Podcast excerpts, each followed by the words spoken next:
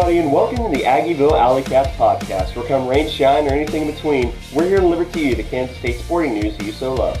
I'm Ace Edwards, right alongside Connor Balthazar. and welcome to a considerably better week, but also one that has its fair share of recruiting news to talk about.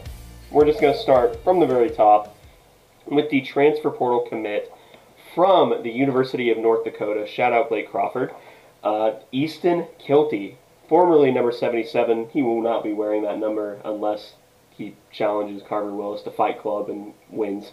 But this is actually a massive pickup as he was rated as a four star transfer coming out of North Dakota, committing to K State. He is a three year starter at the left tackle position with four total years of experience. So we're getting an experienced left tackle to maybe give the young guns like Pastore another year of development because, you know, offensive line is very much a developmental position, not one that you can just step in and be great at immediately unless you're like a five star. But yeah, Zach, I keep calling him Zach Kilty. It's Easton. Easton Kilty is a massive pickup for a line room that is losing a lot of snaps next year. Yeah, no, I'm very happy um, with this. We haven't really done a whole lot um, in the Klieman era in terms of bringing in offensive lineman transfers. The most that we've seen is a little bit in the way of JUCO guys, but not really non-JUCO transfers. I think this might be the first transfer in from a four-year institution for the offensive line room uh, in the Klieman era, or at the very least, it's one of the first, and definitely the highest profile uh, that we've seen. But I, I think the valuable thing with uh, Easton Kilty, beyond just having experience at the most important, arguably, offensive lineman position, uh, is you know he spent this last year left tackle, but he has I think spent a little bit of time on the interior as well. So he, he's actually listed as an interior offensive lineman transfer, but he's versatile enough to where we can put him where we need to, and I think that's really valuable because we're gonna have a lot of new pieces next year in the offensive line, and having a talented guy like Easton Kilty to have a little bit of flexibility. What he'll be on the left side of the line, but I think he could be our left tackle or our left guard, depending on just how our personnel shake out. But I, I like I, I, kind of like what we're uh, I'm setting up here uh, with uh, um, with Kilty and bringing him in as a one year stopgap to like you said help younger guys like John Pastore just get one more year uh, under their belt uh, but also, that doesn't mean that we're not going to see a lot of John Pastore because we know that uh, Conor Riley likes to shuffle guys around uh, and rotates a lot more than most other teams do, more than any coach I've really seen on the offensive line because he, he does sub guys in and out depending on the drive. Uh, so the we could see Kilty play a couple different positions, I bet, during his time at K State. Uh, but as far as offensive lineman pickups go, you can't ask for much better than this because it is tough to get good offensive tackles in the portal. Though those guys are few and far between, and they also cost a pretty penny, Yeah. generally speaking. Uh, but K State going shutting this one down really quickly with a guy who's considered to be a pretty under the radar uh, person, just a very low key person. He had not tweeted since 2019 before he entered the portal. So this seemed like the sort of guy that would be right up K State's alley with at least some of that. And so hopefully that means that he'll translate pretty well. But I can't really say enough about it. And this was a, a really great addition to kind of stop the bleeding because I think a lot of fans were getting really worried about the portal uh, and how many guys we were losing. But this is a fantastic first pickup to get in the portal. Yeah, and just a quick note on his positional versatility. He has logged 695 snaps at left tackle, 2 at left guard, 1,413 at right guard, and 206 at right tackle. So he's played every position at least 100 times except for left guard and center. So, and also he's graded out really well everywhere he's gone. You know, 84.9 pass blocking grade, total of 83 total grade. So it's he's a really solid pickup.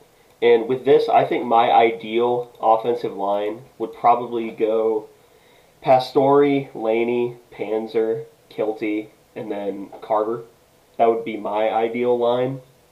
But I'm not in the room. I don't get to make those decisions, and honestly, it's probably for the best that I don't get to make those decisions.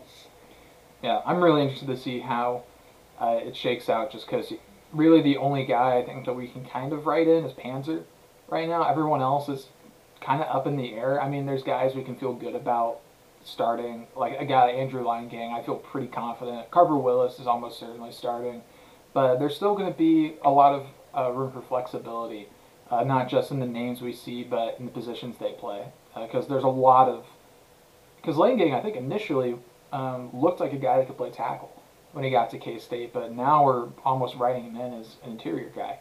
So there, there's a lot of different shapes that the offensive line uh, could take next year, and it's exciting to get a nice addition like this early. Yeah. So before we talk about the high school commits, here's a quick word from today's sponsor.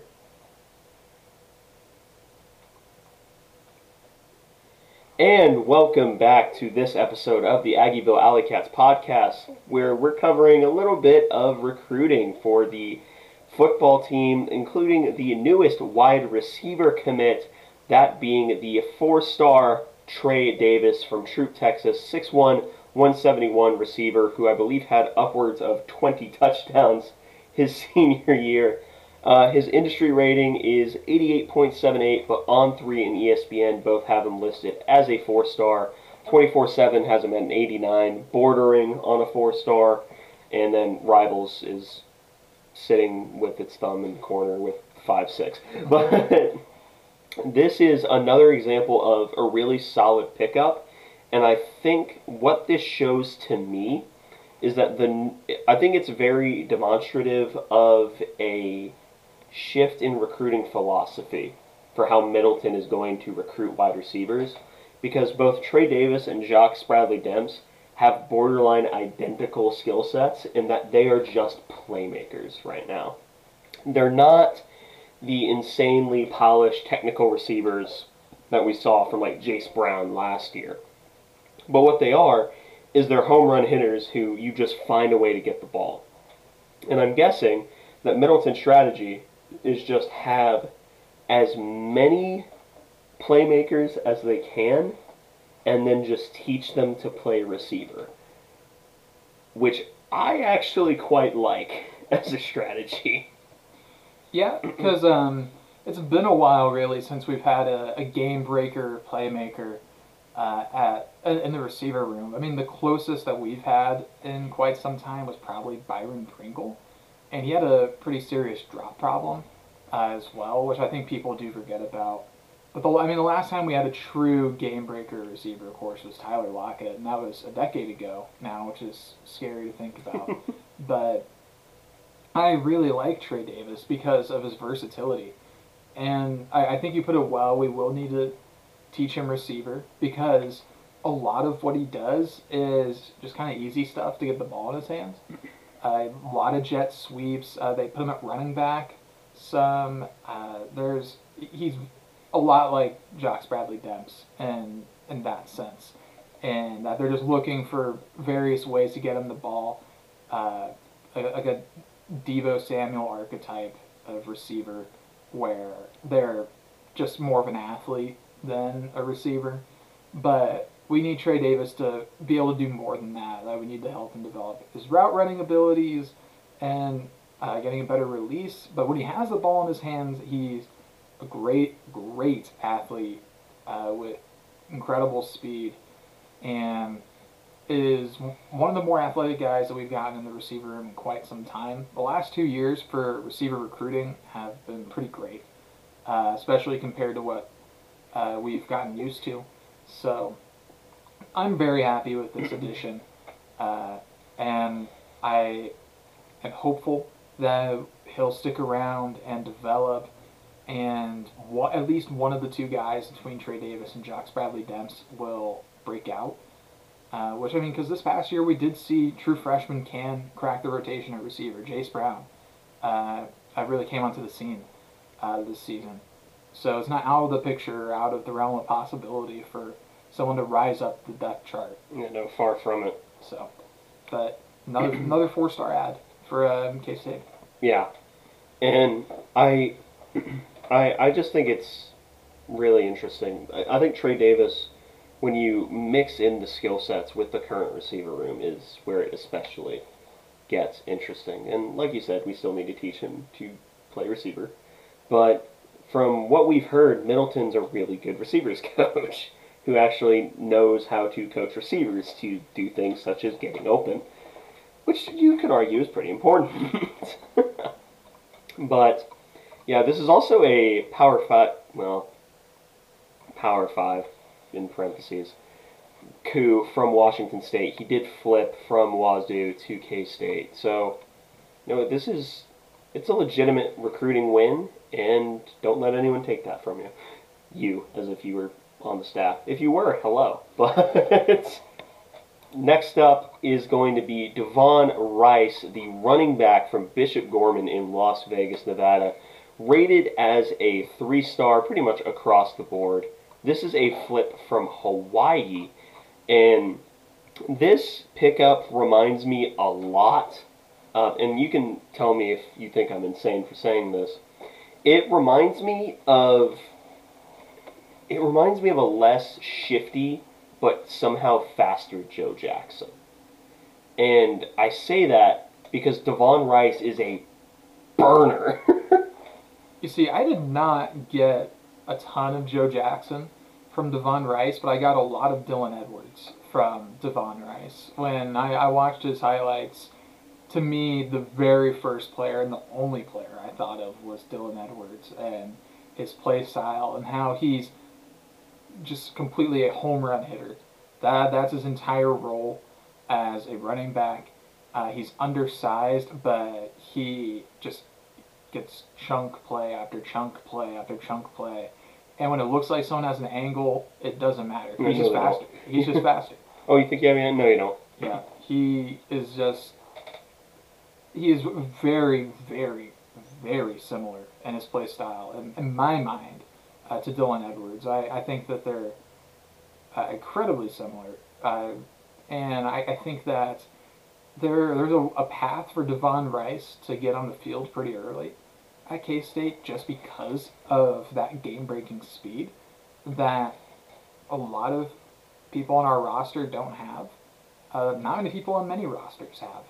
Uh, just he, and additionally, another thing that I think is big about him is that he comes from a a powerhouse uh, high school in Bishop Gorman uh, out in Las Vegas because that that's a program that has just uh, been a consistent factory for great college players for a long time now. Uh, as long as I can remember, at least, they've been churning out great players. I mean, he was a uh, um, splitting carries with a, a Michigan commit uh, which is part of the reason that he was committed to Hawaii up until he uh, flipped to K State. He just kind of flew under the radar uh, like that, which is weird given that so many eyes are on Bishop Gorman games just because of how much talent they have.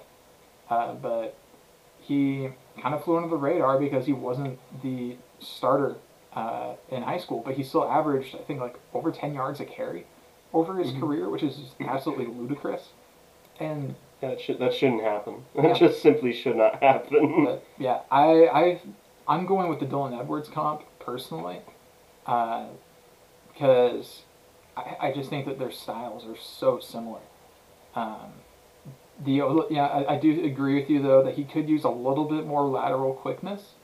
Um, I'd, I'd like to see him develop that, but his straight line speed is really impressive. Yeah, I I would describe him more as bendy than shifty when it comes to his lateral quickness. Which you know, when you're running what it looks, it genuinely looks like in on a team that has a bunch of burners. It legitimately sometimes looks like he's running like a four-two. that is the type of game-breaking speed that we're dealing with here. Plus, he's a little bit more advanced in terms of running back technique than you would maybe think for a backup running back. This isn't your average backup running back. This is the Bishop Gorman backup running back. So he understands how to press blocks at the line of scrimmage. He understands when and how to bounce runs based off of feeling leverage for linemen. That is something that honestly DJ Giddens doesn't do very often. And it's not because DJ's a bad back. It's just because that is something that takes so. It either takes so long to develop or you never develop it.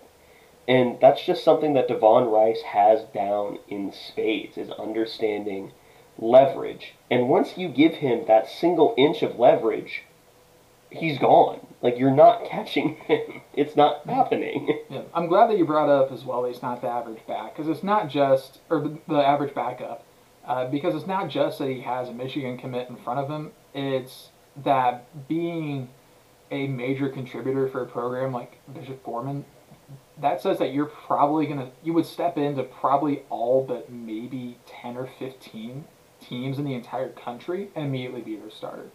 And a lot of that has to just deal with, you know, like I don't know, other four and five star other schools that just have like crazy good running backs. That, that'd be the only situation that you'd walk in and not really immediately be the starter. I would almost go as far to say that he could probably start for nearly every single high school in the state of Kansas if he stepped on campus. Oh, I can't yeah. think of any running backs right now. Other John Price is up there, but like I think that'd be a similar situation as Gorman, where uh, you just split carries. But it it cannot be overstated how I how great a pickup Devon Rice is. I think I think we're getting two really really talented running backs, and it's two guys I think are completely flying under the radar right now as well. I think this Devon Rice pickup is not getting as much traction as it should. I, I this, this is probably going to go down as one of the more underrated signings of the Klieman era. I think, uh, just because uh, he isn't the in-state guy, so even though he's so similar to Dylan Edwards, he just doesn't get that same notoriety immediately because he, he doesn't have the in-state flair. He doesn't have a fourth star next to his name. Uh, there's all that, but his film is honestly not that different from Dylan Edwards' film. Other than a little bit of lateral, well, a lot. Dylan Edwards was special in terms of lateral quickness, but I think Devon Rice trades that for being much faster, and much faster than Dylan Edwards. But yeah, here, here's a, the final question that I'll I'll leave off with for you. Do you think this is a more or less underrated signing than I'm trying to think of who you and I thought was the most underrated signing last year. It might have been Jayce. That's what I was thinking in my head. I think it's early to tell, but if I were wagering a guess, I would say it's probably a little less, but that's also based on the fact that Jayce became basically wide receiver one as a true freshman, and nobody saw that coming. So I guess we'll just kind of have to wait and see what we get from Devon Rice. I don't expect him to become running back one, No. but I wouldn't be shocked if we saw him in some capacity as a true freshman. Yeah, because I think you and I sort of projected Jayce to kind of step in, be an automatic like wide receiver two or three. Yeah, We didn't the expect for one. we at the very least, I think, were pretty high on his ability to contribute early, if nothing else. Yeah. Uh, but we thought he was the most ready out of the receivers. We didn't think he was that ready though. Yeah. Uh, like that, that was a surprise. we also may have gotten his ceiling wrong, but that's neither here nor there. Yeah, you win some, you lose some. Yeah, So. we lose a lot. But now we can go into the, loan transfer out, and this one hurts a lot. It's Kobe Savage. Uh, he will be transferring out. Uh, I believe he's taking visits to Oregon and Washington. If you look at the on-three transfer portal, he's projected to go to either Arkansas or Oklahoma State. No one really knows. I really hope it's not Oklahoma State. I don't want to deal with that. But you know, it it sucks because Kobe was the best communicator for the defensive backfield, and you could always tell when he was on or off the field at any given time. But you know, to try and put a little bit of, of hope in people's hearts, the comp we had for the guy I would assume was developing right behind him, also from Tyler Junior College, Daniel Cobbs was just faster Kobe Savage. Which, granted, you and I have famously been not great at evaluating safeties. Uh, I say we, me. I've been notoriously bad at evaluating safeties, even in the in-game scouting reports. But I have a lot of hope for people like Daniel Cobbs, for Colby McAllister to sort of step into the role a little bit more. Uh, people like Nikendre Steiger, hopefully, to step up a little bit. But the one that I'm holding out the most hope for would be Daniel Cobbs. And obviously, I hold no ill will towards Kobe Savage. The only time that I hold ill will towards people who transfer out is if they transfer out on bad terms and then people around them or they themselves make it well known that they transferred out on bad terms. Gee, I wonder who I'm referring to. But it's, you know, no ill will. If he ends up getting a bag, good for him. But it still kind of hurts to think about. Yeah, losing Kobe when I really was not expecting to lose him at all. Uh, that was just not on my radar. This is the first transfer loss that has, I, I think, both caught me by surprise and uh, been a big step back for uh, the starting lineup. Because uh, we've had guys that have been step backs with a starting lineup and haven't been surprising, but we've had guys that have been surprising that aren't necessarily the biggest losses. But I think this one checks both boxes and probably hurts the most, uh, even more so than Will Howard transferring, I think, because uh, this was pretty surprising. Uh, there was no indication really that this was going to happen. I didn't really spend the season operating under the assumption that he was going to transfer, and all it just kind of kind of came together out of nowhere almost, uh, which uh, really sucks because he, I think, kind of became a fan favorite uh, in his two seasons at K State. I started since day one, and has just always been a, uh, a um, bundle of energy on the uh, on the field, and been one of the more vocal leaders of the defense. So losing a guy like that, it's tough to replace someone like Kobe Savage. So it's um, a big loss for the secondary. Uh, going into next year. But I, I, do share your optimism with a guy like Daniel Cobbs. Uh, I, I also am very high on him. We've seen him sparingly this year, not a lot, but a little.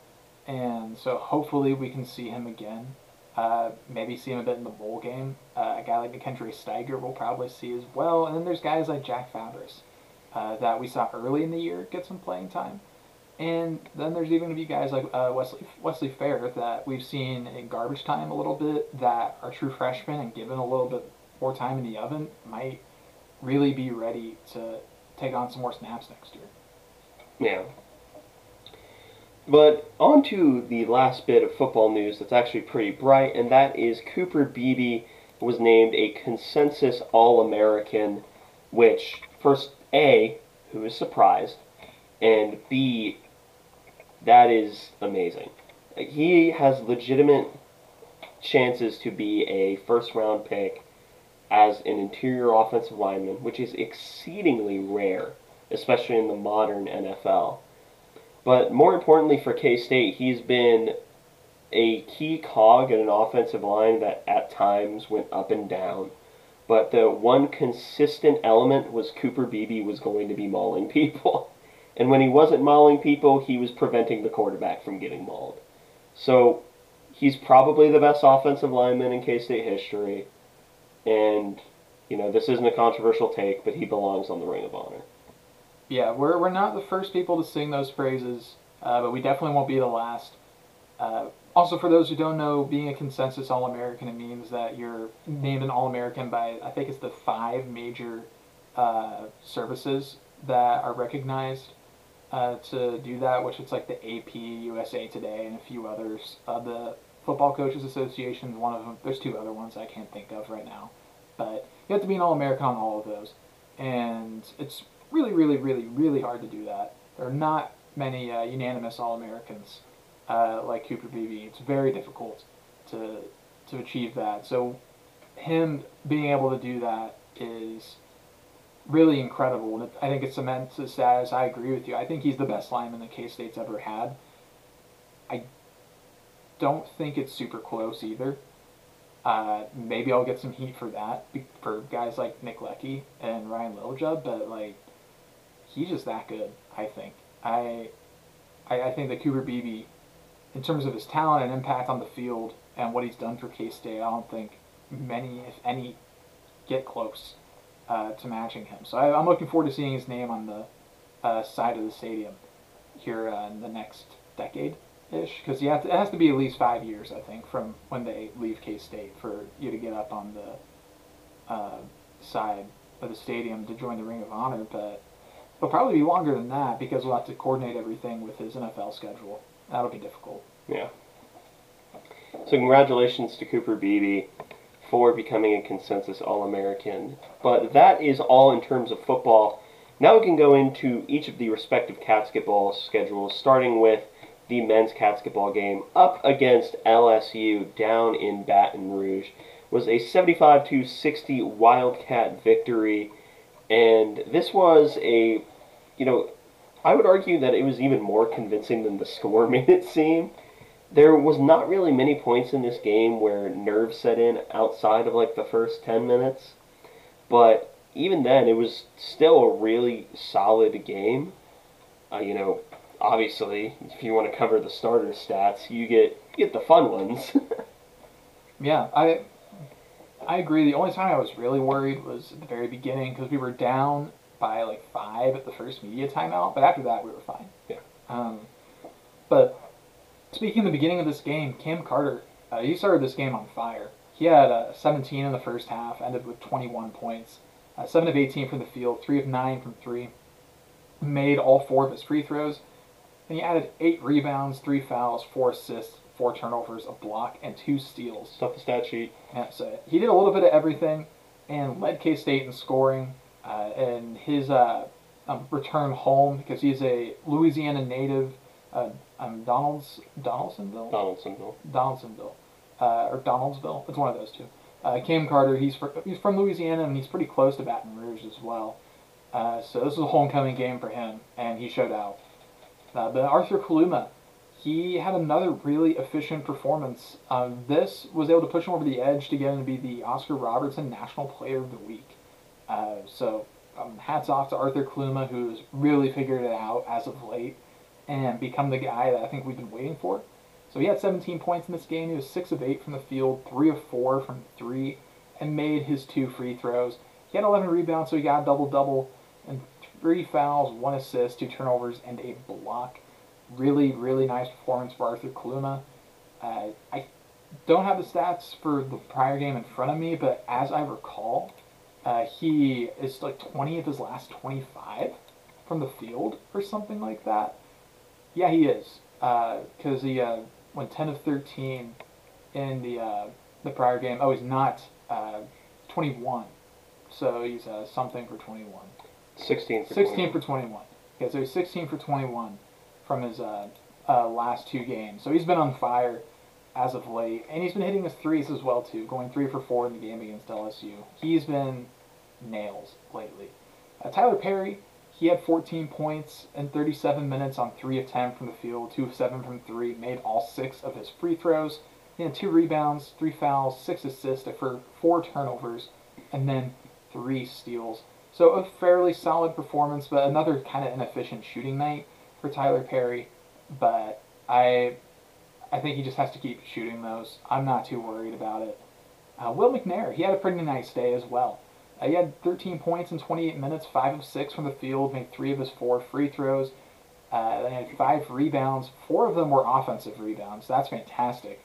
And then 1 foul, 1 turnover, and 3 blocked shots for Will McNair. He got overshadowed by the wing and guard play, but Will McNair was fantastic in this game. That's a you take that stat sheet from a late transfer big any day of the week. Yeah, Will McNair has really exceeded expectation. Oh, no doubt. Uh, then David N'Guessan rounds out the starting lineup. He had six points, 26 minutes, three or four from the field. He, however, was brutal at the free throw line, 0 of 6. Did have seven rebounds and had an assist and three turnovers. So it's, again, up very up and down for David N'Guessan uh, this year, to, to put it lightly. He has his moments, and then he has his not as moments. yeah, that, that's how I would describe him. as a yeah. But in terms of the bench play, not a whole lot. Dai Dai Ames had 20 minutes, 2 points, 1 of 5 from the field, 0 of 3 from 3. 3 assists, only 1 turnover, and 3 steals. Jerrell Colbert in a revenge game, quote unquote, uh, played 7 minutes, 2 points, 1 of 2 from the field, 3 fouls, 1 turnover. And then RJ Jones uh, didn't score, but played 8 minutes, 0 2 from the field, 0 1 from 3, got a rebound, uh, 2 fouls, and just 1 turnover. So, again, pretty efficient shooting night in terms, especially from 3, hitting a third of the three pointers. And, you know, free throw line, 68.2%. Not great, not exactly what you take, but there's, um, well, there's a reason for that. yeah, I mean, everybody not named David N'Guessan for K State went 15 to 16 from the free throw line. So that's incredible. That's exactly what you want. I mean, if Dave's going to go 0 of 6 from the free throw line, but we still shoot almost 70% on our free throws, that means that pretty much everybody shot free throws well. So, yeah, well, even Will McNair, the other big, going 3 of 4, he has a really weird high arcing uh, free throw shot that always looks like it's either gonna swish or completely miss the rim. and but if he's hitting it, he's hitting it. Uh, but yeah, this was a pretty solid shooting night. Uh, K State started after the first media timeout. In the first half, they were kind of on fire. Uh, they let it get a little closer at one point in the second half, but they stretched it out. This was a 15 point win, uh, but K State controlled pretty much the entire way uh, against an LSU team that's um, pretty solid and had some quality athletes on it. This is, I would say, probably a better LSU team than they had last year. And this was an LSU team that nearly beat us last year. Uh, but we just kind of had their number.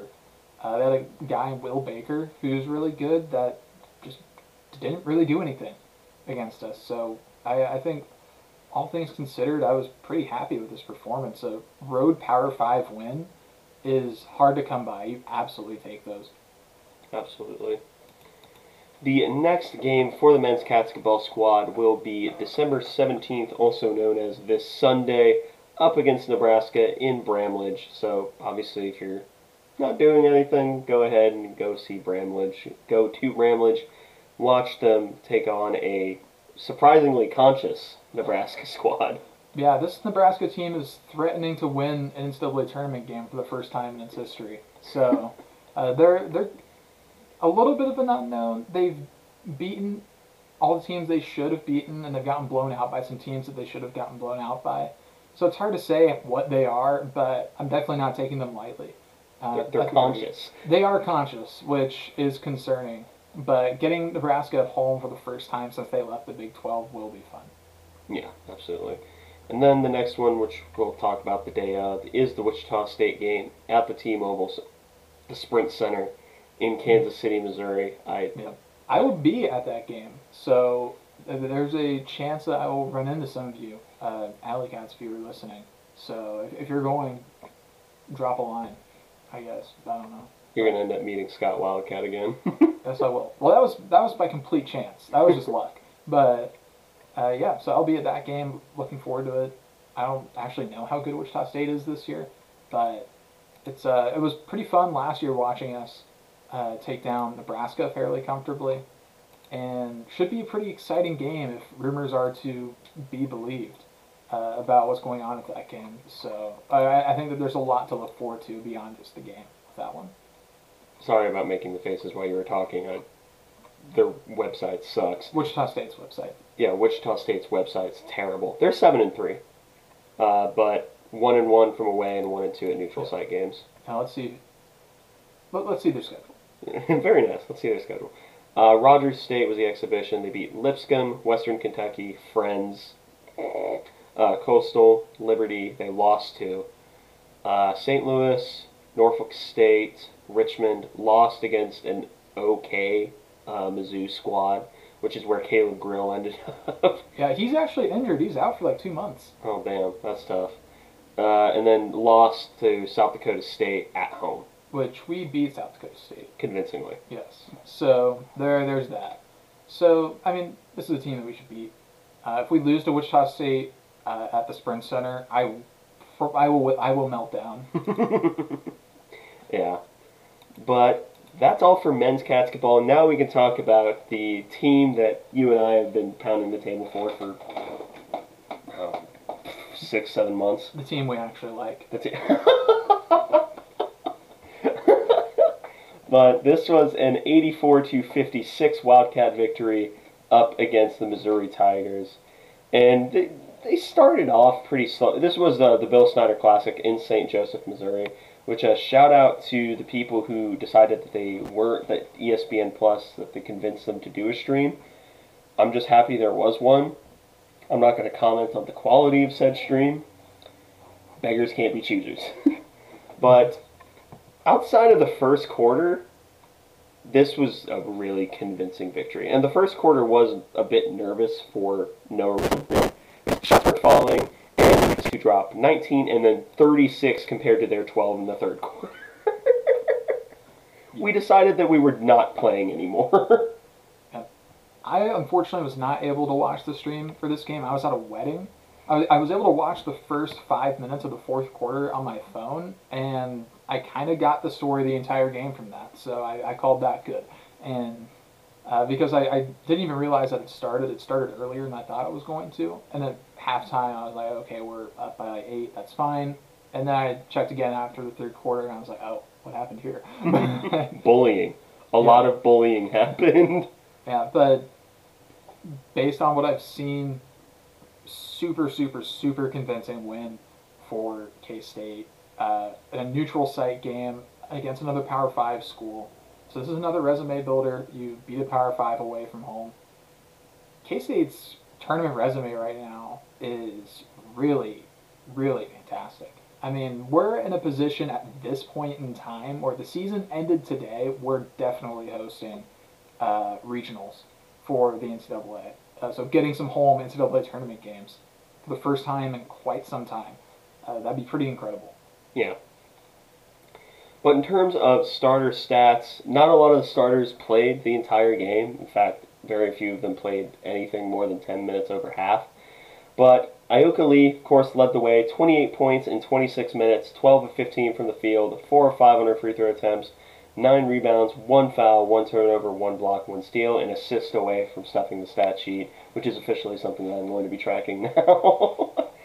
But again, really efficient day for Ayoka Lee. What else do you expect? Brylee Glenn played 20 minutes, got 12 points, 5 of 7 from the field, 2 of 4 from 3, 2 rebounds, 2 assists, 2 turnovers, 0 blocks, and a steal. Serena Sundell in what was a homecoming game for her where she had a lot of family there.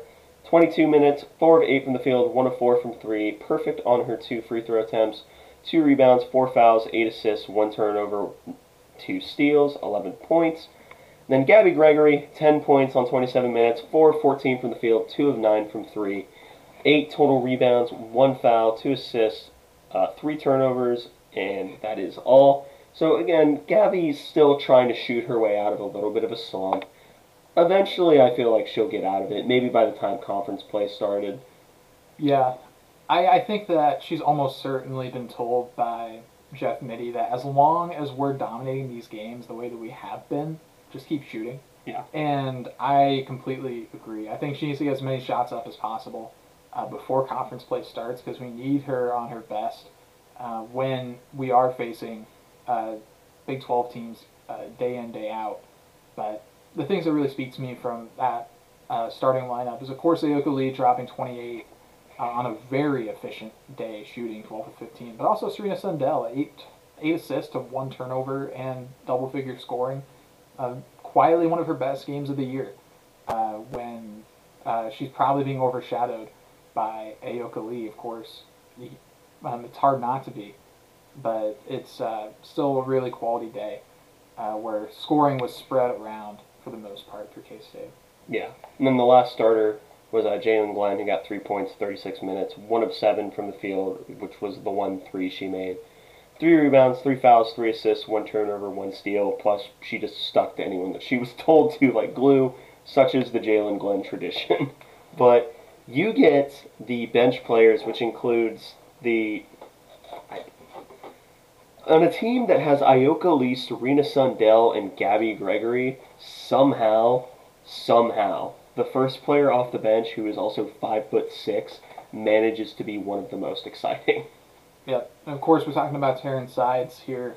Uh, she played 20 minutes and had eight points from three of seven from the field, two of five from three. She had four rebounds, three fouls, and six assists to zero turnovers. So another fantastic day as a distributor for Taryn Sides.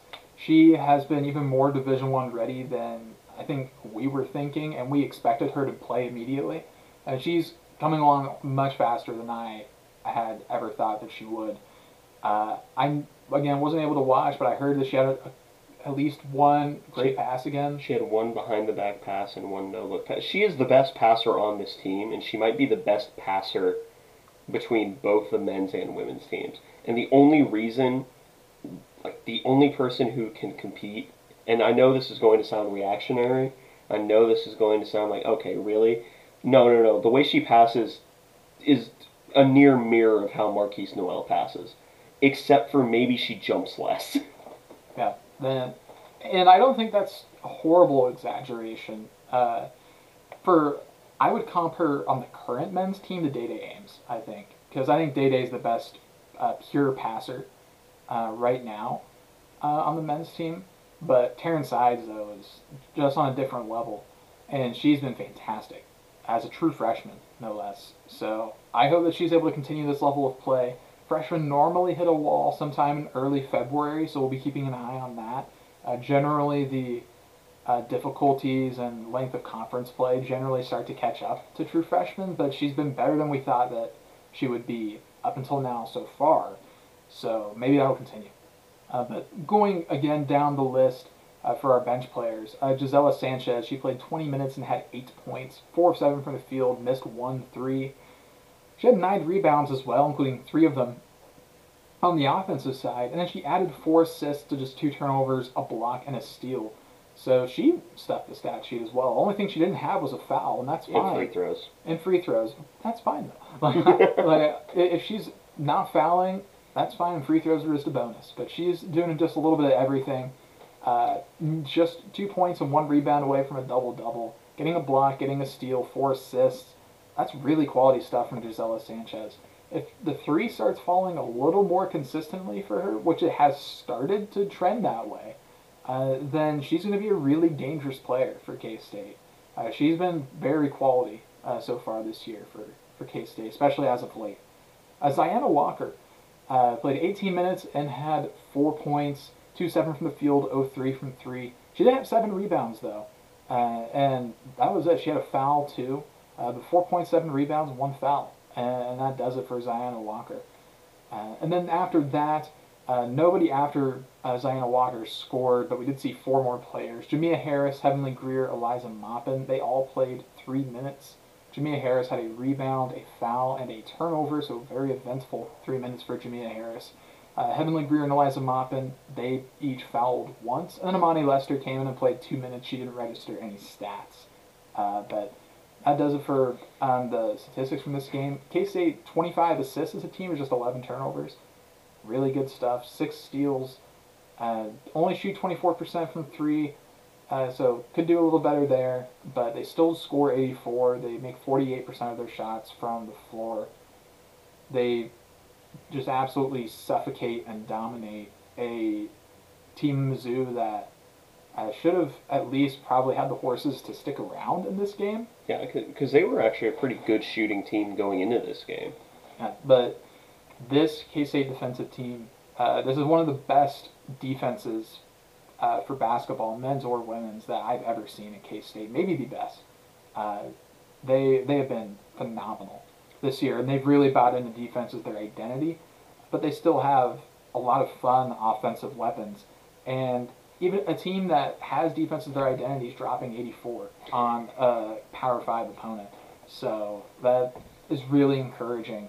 There's a lot to like about this team, and they just keep winning right now. Uh, They're about to hit a difficult stretch, not necessarily in terms of the level of competition, but the amount of games that they're playing. Yeah, and before we get into that, it just seriously, just imagine yourselves in a situation where you immediately think you get a break after you've been gap goaded because you can't do anything on offense. You think you get a break because someone breaks a three, and then a six foot six monolith just comes in and immediately shoots like 80% from the field. This isn't basketball anymore. This is warfare. This is a war crime. we're, we're pulling out chemical and mechanical weapons up against random teams. And I gotta, I gotta say, I'm enjoying it. I mean, it, it is fun. This is a fun team to watch because it's the first time in quite some time where K State uh, athletics has had a team that is just genuinely better than pretty much everyone it takes the floor against. The only exception has been the national runner-up from last year, and we've still beaten them two times in the last two years. Yeah, and it's still, and that team is basically just one player. Yeah, Who happens to be like the best women's college basketball player in history. yeah. That just happens to people. yeah. That, there's not much you can do about that really, but it's uh, this is such a fun team to watch, and I think people are really catching on uh, to that as well because they just keep winning. Uh, the polls aren't really catching on. The coaches poll they're still all the way down at 16, which is Stupid. crazy to me. Uh, pretty much every uh, um, computer model uh, that does women's college basketball rankings has K State as a top 10 team right now. I've seen a, I've seen as high as like four. Yeah, this this K State team is really good, and it's very highly thought of by the people that actually watch uh, women's basketball. Uh, the people who just kind of put a ballot out, uh, they obviously aren't going to think as highly, but they just don't know what they're watching. So that that's all good. And I, to be fair, it is hard to keep track of every single program. I get that, but uh, so this is a K State team that, despite being a top 15 team in most of the major polls, is probably still a little underrated. Yeah, which is ridiculous. When's the last time that a K State team has been ranked in the top 15 and then ranked in like top 10, sometimes top 5 in computer models? And we can still say, yeah, they're underrated. Ever? Um, for women's ball, I don't even know. Uh, Like, across all sports, what, maybe 12 BCS football? yeah, I think that the best argument you'd maybe have is like some of like the mid and late '90s football teams that were really, really good, but they just kept getting steamrolled by Nebraska, which because everybody did back then. Like, like they're like some of their teams like 96, 97 were fantastic. It's just that Nebraska existed at the wrong time. So, or uh, so you probably have to go back to, to that sort of era. But yeah, this team is pretty heavily underrated right now. Uh, granted, we're about to learn a lot about them here over the next uh, couple of months. Uh, and even in early January, they're going to have some really tough games against some really tough opponents. Uh, and things are going to get real here pretty quick for the uh, women's basketball team. Yeah, absolutely. We're going to receive the ultimate test of their legs in uh, this upcoming game just to see how long they can stay standing, basically. Because they have three games in four or five days. You have Northern Florida, or North Florida, my fault, on Saturday, Oral Roberts on Monday, and then Southern, Southern what? just Southern, Southern University. Southern on Wednesday. So we're going to learn a lot about this team and their ability to just stay standing, basically. The good news is that even if they do lose their legs a little bit in terms of shooting, they can still rely on their defense, which in a vacuum, none of these three teams should really be threatening. It's just the proximity of the games themselves that is somewhat worrying. Yeah, and something tells me that that's an intentional choice by Jeff Mittie, uh, or at the very least, I'm going to say it is in my head, uh, to give this team, even though it's on paper easier competition, a reason to view these games as a challenge, and to add an additional hurdle to cross, because I think he knows that this team can handle it. I don't think he would have done this with like last year's squad, No. uh, but this year. Uh, I think it makes sense to give them a challenge like this and then give them a 10 day break after because they'll be getting a Christmas break uh, right after this and then they'll be in conference play. Yeah. So it'll be really exciting times for the women's basketball squad. The, this should be really fun. Uh, this is almost conference play time, so that's when things will get really serious for them. I'll be at the game on Monday with uh, my my family, so I'm looking forward to that. Uh, watching them take on Oral Roberts, but uh, hopefully should see a dominant game. Uh, all things considered, or uh, at least there's no reason that we shouldn't. But it's uh, um, been a really fun team to watch so far. Again, if you haven't had a chance to watch them, every game is at least on ESPN Plus. They have some games in January. They're going to be on ESPNU, including Oklahoma and Texas, will be massive yeah. games. Yeah, that's uh, two games back to back. January 10th, Wednesday, uh, Oklahoma on ESPNU, and then January 13th, Saturday, uh, Texas on ESPNU. Both of those are home games, and they are back to back. That is a huge homestand for the women's basketball team. Absolutely. There'll be fun times for the Midi Cats, but as of right now, do you have any final thoughts? Uh, no, I don't think I do. Other than just um, nice to have a a not disastrous week. Yeah, yeah, it's nice to not have to start an episode with "Well, this sucks," but that pretty much wraps up this episode of the Aggieville Alley Cats podcast. Thank you all so much for listening. If you want to follow or contact the show, you can follow us just about anywhere at Aggieville ACATS.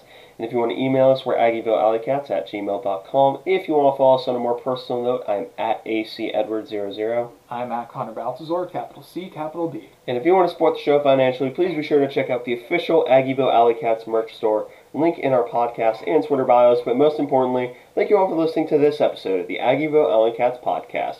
Where come rain, shine, or anything in between, we're going to deliver to you the Kansas State sporting news you so love. Stay safe, Alley Cats.